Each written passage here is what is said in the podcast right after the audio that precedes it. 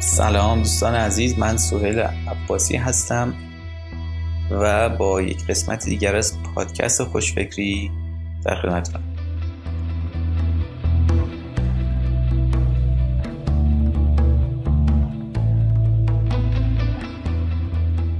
در این قسمت در مورد سه روش بسیار اثرگذار در تبلیغات صحبت خواهیم کرد.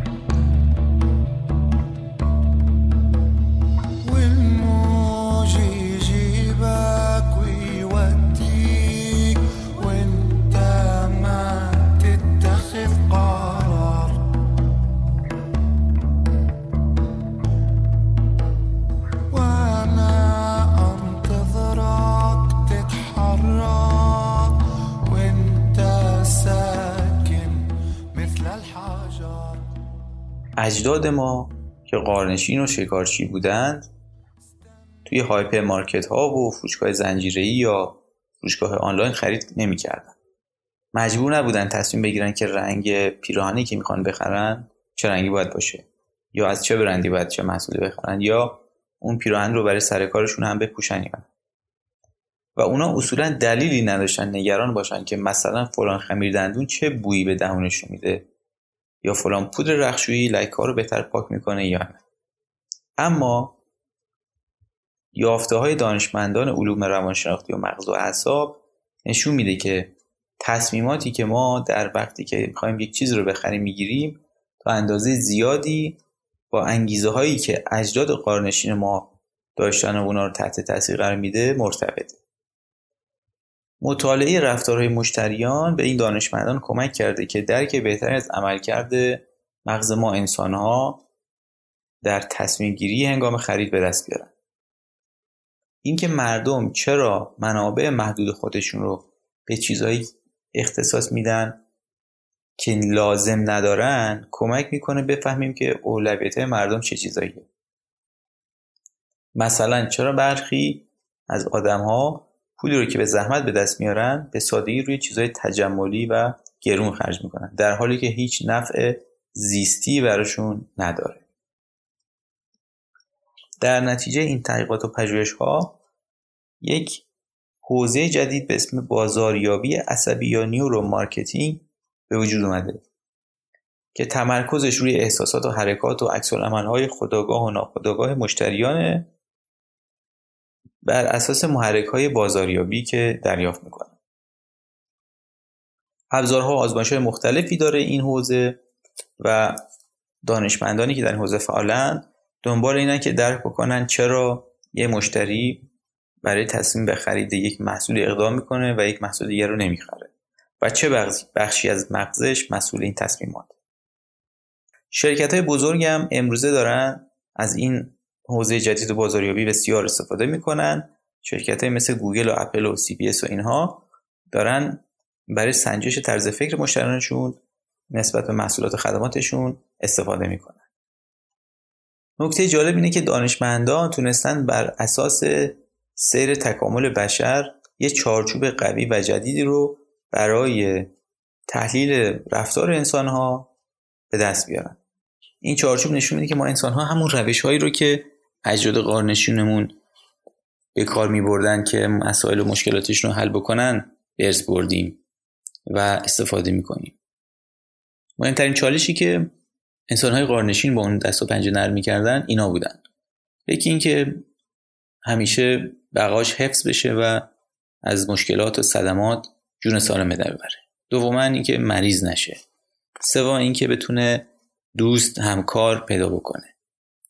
کسی که در اون جامعه بهش کمک کنه به اهدافش برسه. چهارم اینکه نسبت به دیگران به برتری برسه. پنجم بتونه جفتیابی بکنه و ششم اون جفت رو نگه داره و هفتم از خانوادهش حفاظت کنه. خب ما آدم ها هر وقت تصمیم می‌گیریم یا هر حرکتی انجام میدیم به طور خداگاهانه به ارتباط بین اون محرک های روانشناختی با تصمیماتی که پشت پرده رفتارمون هست که فکر نمی کنیم و چه بسا ما خیلی در تشخیص این دلایل اصلی رفتارهامون هم ناتوانیم. وقتی یک کسی یک تصمیمی رو برای خرید یک محصولی می‌گیره معمولا فقط یک دلیل پشت اون نیست بلکه مجموعی از محرکات دلایل مختلف هستش که یه بخشیش خودش بهش آگاهه و قسمت زیادی ناخودآگاهه. مثلا یک مردی که میره یک ماشین اسپورت و گرون قیمت می‌خره ممکنه دلیلش برای این خرید این باشه که خب این ماشین بهم حس خوبی میده خوشگل دودوزیش چرمیه سرعتش بالاست و اینها. اما همزمان از دیدگاه تکاملی و شاید به صورت ناخودآگاه انگیزه خریدن همچین خودروی اینه که داشتن چون این ماشینی تمایل جنس مخالف به اون رو به عنوان یک جفت احتمالی ممکنه بیشتر بکنه و به این ترتیب شانس تولید مثل و بقای ژنتیکیش رو بیشتر مردم همه جای دنیا نیازها و غریزهای تکاملی یکسانی دارن و این نیازها تاثیرات اساسی بر روی تصمیمات و رفتارهاشون داره. دیدگاه تکاملی برای کشف دلایل اصلی رفتارهای انسان معنیش نیست که تفکر اقلانیت در تصمیم انسان ها دخالت نداره. اما این طرز فکر ابزارها و روشهایی میده که بتونیم نحوه عمل کرده مغز انسان رو به خصوص در تبلیغات تحلیل کنیم.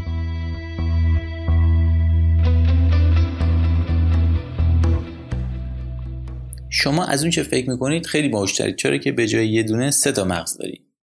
دانشمندان دریافتن که مغز انسان از سه بخش مستقل ولی به هم پیوسته تشکیل شده.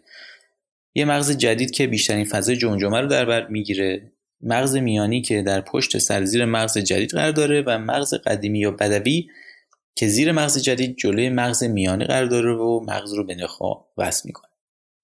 مغز جدید یا کورتکس جدیدترین بخش از مغز از لحاظ تکاملیه زبان و حرف زدن و خوندن نوشتن و حل مسئله و موسیقی نواختن و گوش دادن فکر کردن و برنامه ریزی اینها کار این مغزه. و همین بخش از مغزی که الان داره صدای منو میشنوه و معانی حرف من درک می‌کنه. این بخش از مغز ما وجه تمایزمون از سایر موجودات و اصطلاحا ما رو انسان کرده.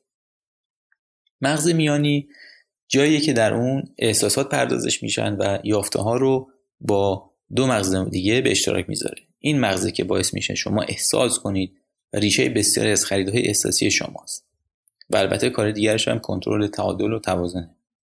و مغز قدیمی که در ترین بخش از مغز رو تشکیل میده که در طول روند تکاملی از حیوانات به ما انسان ها برسیده این بخش از مغزه که بدون که خودمون بدونیم کنترل عملکردهای حیاتیمون رو مثل تنفس و گوارش و ضربان قلب و فشار خون و اینها رو در اختیار داره.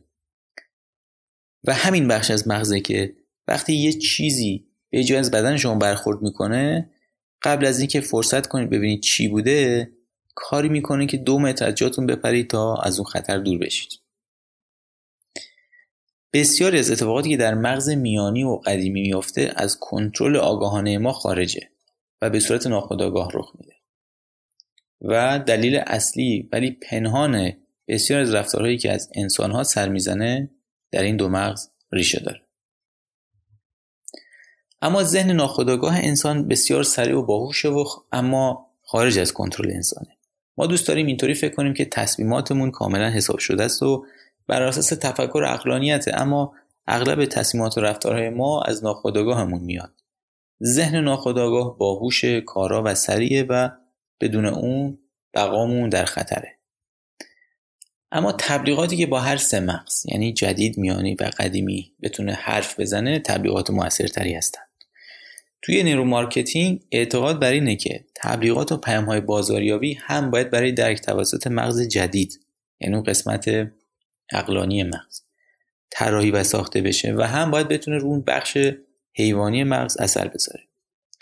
دلیل اینه که مغز قدیمی ما چیزهایی رو که با مسائل اولیه حیاتی درگیر باشن رو بسیار جدی می‌گیره. این موارد به محرک هایی تبدیل میشن که در تصمیمات و رفتارهای انسان بسیار اثر می‌ذاره. کار مغز قدیمی شما حفاظت از شماست. برای این مغز همه چیز و همه چیز یعنی شما. شما و حفاظت از جسم و جان شما تنها چیزی که برای این مغز اهمیت داره و همیشه داره اطراف شما رو به طور مداوم اسکن می‌کنه که مبادا تهدیدی برای بقای شما وجود داشته باشه. همینطور به دنبال فرصت هایی میگرده که بتونه غذا به دست بیاره یا جفتگیری بکنه. پس یه روش مهم و اثرگذار در تبلیغات اینه که همه چیز رو به این شمایی که این مغز به صورت مداوم در حال حفاظتش هست برگردونیم. به مثال توجه بکنید دو تا وبسایت رو در نظر بگیرید که هدف دوتاشون اشتراک گذاری عکسه فکر کنید که پیام تبلیغاتی وبسایت اول اینه این وبسایت امکانات زیادی از جمله بارگذاری تصاویر، سازماندهی، دستبندی و جستجوی سریع در آنها دارد. عکسها به سادگی می توانند با دیگران به اشتراک گذاشته شوند. و وبسایت دوم پیام تبلیغاتیش اینه. شما با ورود به این سایت می توانید عکس هایتان را به سرعت بارگذاری کنید، آنها را طبق سلیقه خود دستبندی کنید، هر عکسی را که خواستید به سرعت بیابید. شما همچنین به سادگی می توانید عکس هایتان را به دوستانتان به اشتراک بگذارید. شما ترجیح می‌دید تو کدوم یک از وبسایت ها ثبت نام کنید دقت داشته باشید که امکانات اشاره شده در هر دو پیام تبلیغاتی مثل همن در نتیجه اینجا مغز انسانی و منطقی و پیشرفته شما تاثیر چندانی در انتخاب نخواهد داشت. اینجا مغز بدوی شما در انتخاب شما موثره. احتمال اینکه در وبسایت دوم ثبت نام بکنید بیشتره چرا که در پیام تبلیغاتیش از کلمات شما و تان بارها استفاده شد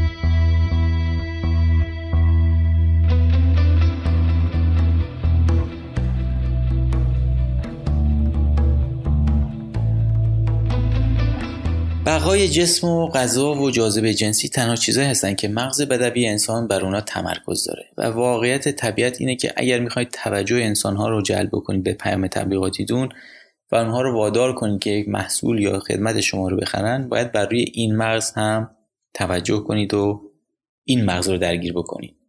بنابراین این سه روش رو برای طراحی تبلیغاتی که می‌تونه با مغز قدیمی حرف بزنه در ادامه به شما میگم.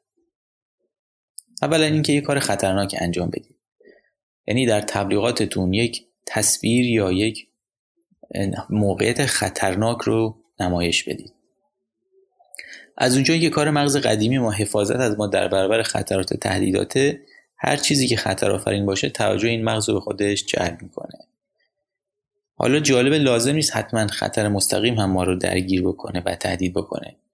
نگاه کردن یه فیلم یا تبلیغ درباره فردی که در خطر هم زنگ های خطر این مغز رو فعال می‌کنه. و در نتیجه وقتی یه فیلمی می‌بینید که مثلا تصادف یک خودرو رو نشون میده مغز قدیمی ما همش داد می‌زنه که مواظب باش مواظب باش. حالا وقتی این زنگ های خطر در مغز قدیمی به صدا در بیاد عملکردهای پردازش اطلاعات و احساسات در مغزهای دیگه در بالاترین سطح فعالیت خود قرار می‌گیرن و میرن به حالت آماده باش. این یعنی اینکه حالا وقتی مغز ما در این حالت آمادهش قرار داره هر چیزی هر اتفاقی بیفته هر چیزی که بشنوه به صورت عمیق و احساسی در حافظه ما پردازش و ذخیره میشه. بنابراین یکی از روش های بازاریابی جدید اینه که تبلیغات رو طوری طراحی کنید که در بیننده احساس خطر زیاد ایجاد بشه. حالا مغز که آماده شد که اطلاعات بیشتر و بیشتر رو دریافت بکنه این خلایی که به وجود اومده رو با نمایش اطلاعات محصولات پر کنه.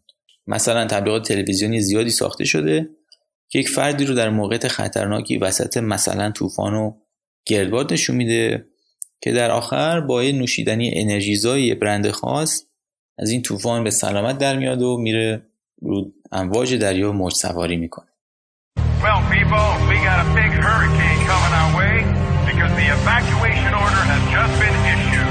And the report says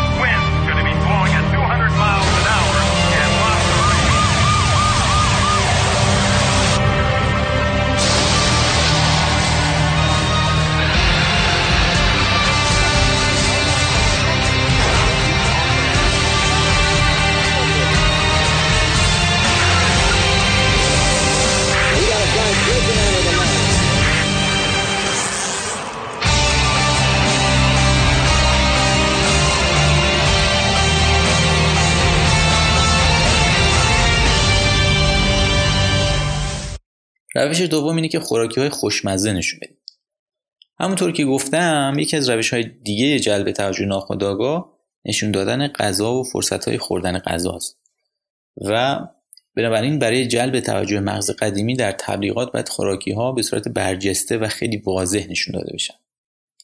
شما اگه محصول سرویسی رو که دارید تبلیغ می‌کنید یه نوع خوراکیه یا با خوراکی ها سر کار داره خب کارتون ساده تره چیزی که اینجا اهمیت داره نشون دادن تصاویر جذاب و رنگ و رنگ و خوشمزه از اون خوراکی حتی اگه در تبلیغات دیگه ای هم که در مربوط به محصولات غذایی و خوراکی نیست می‌تونید از تصاویر این غذاها برای جلب توجه مردم استفاده کنید And there you have it. McDonald's new crispy chicken sandwich.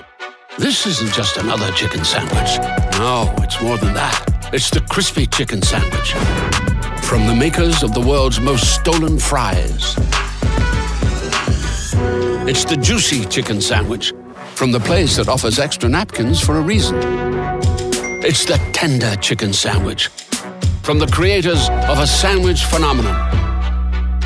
So you won't just be biting into a chicken sandwich, you'll be biting into McDonald's new crispy, juicy, tender chicken sandwich.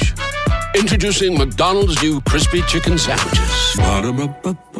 روش سوم اشاره به جاذبه جنسی خب این روش یکی از قوی ترین روش های جلب توجهه و اونقدر قویه که حتی کوچکترین و محدودترین اشاره ها هم می‌تونه توجه رو جلب کنه یه نگاه در چشما یه نمایش ناگهانی پوست یا حرکت خاص با ابرو یا لب اینها می‌تونه به سادگی توجه افراد رو جلب کنه قبلا فکر می‌کردن که وقتی یک تصویر جذابی در تبلیغات قرار داده میشه این باعث میشه که بین بیننده و اون تصویر ارتباط فکری مثبتی به وجود بیاد و در نتیجه به این ترتیب اون فرد جذب اون محصول بشه. این تبلیغات البته در فروش برخی کالاها موثرتره. مثلا تبلیغ کالاهایی که ارزونترن و تخفیف خوردن با استفاده از تبلیغات جذاب جنسی ممکنه نتیجه معکوس بده. چرا که مثلا آقایان از خرید کالاهایی پریز می‌کنن که ارزون باشن. چرا که در چنین وضعیتهایی تلاش می‌کنن که ثروت خودشون رو به رخ بکشن.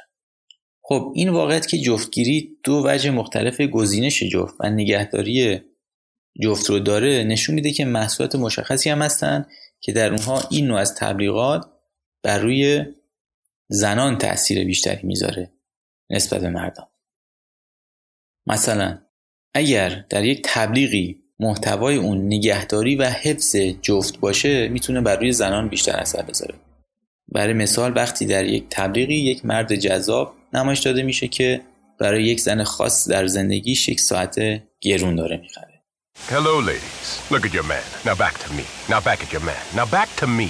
Sadly, he isn't me. But if he stopped using lady scented body wash and switched to Old Spice, he could smell like he's me. Look down. Back up. Where are you? You're on a boat with the man your man could smell like. What's in your hand? Back at me. I have it. It's an oyster with two tickets to that thing you love. Look again. The tickets are now diamonds. Anything is possible when your man smells like Old Spice and not a lady. I'm on a horse.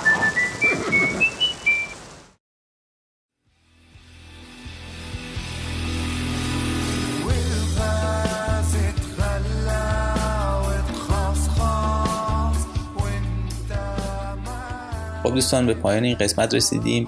از توجه شما سپاسگزارم و امیدوارم این مطلب براتون مفید بوده باشه. من سهیل عباسی هستم و شما قسمت دیگر از پادکست خوشفکری رو شنیدید. خوشحال میشم نظرات شما رو بخونم. تا درودی دیگر بدرود.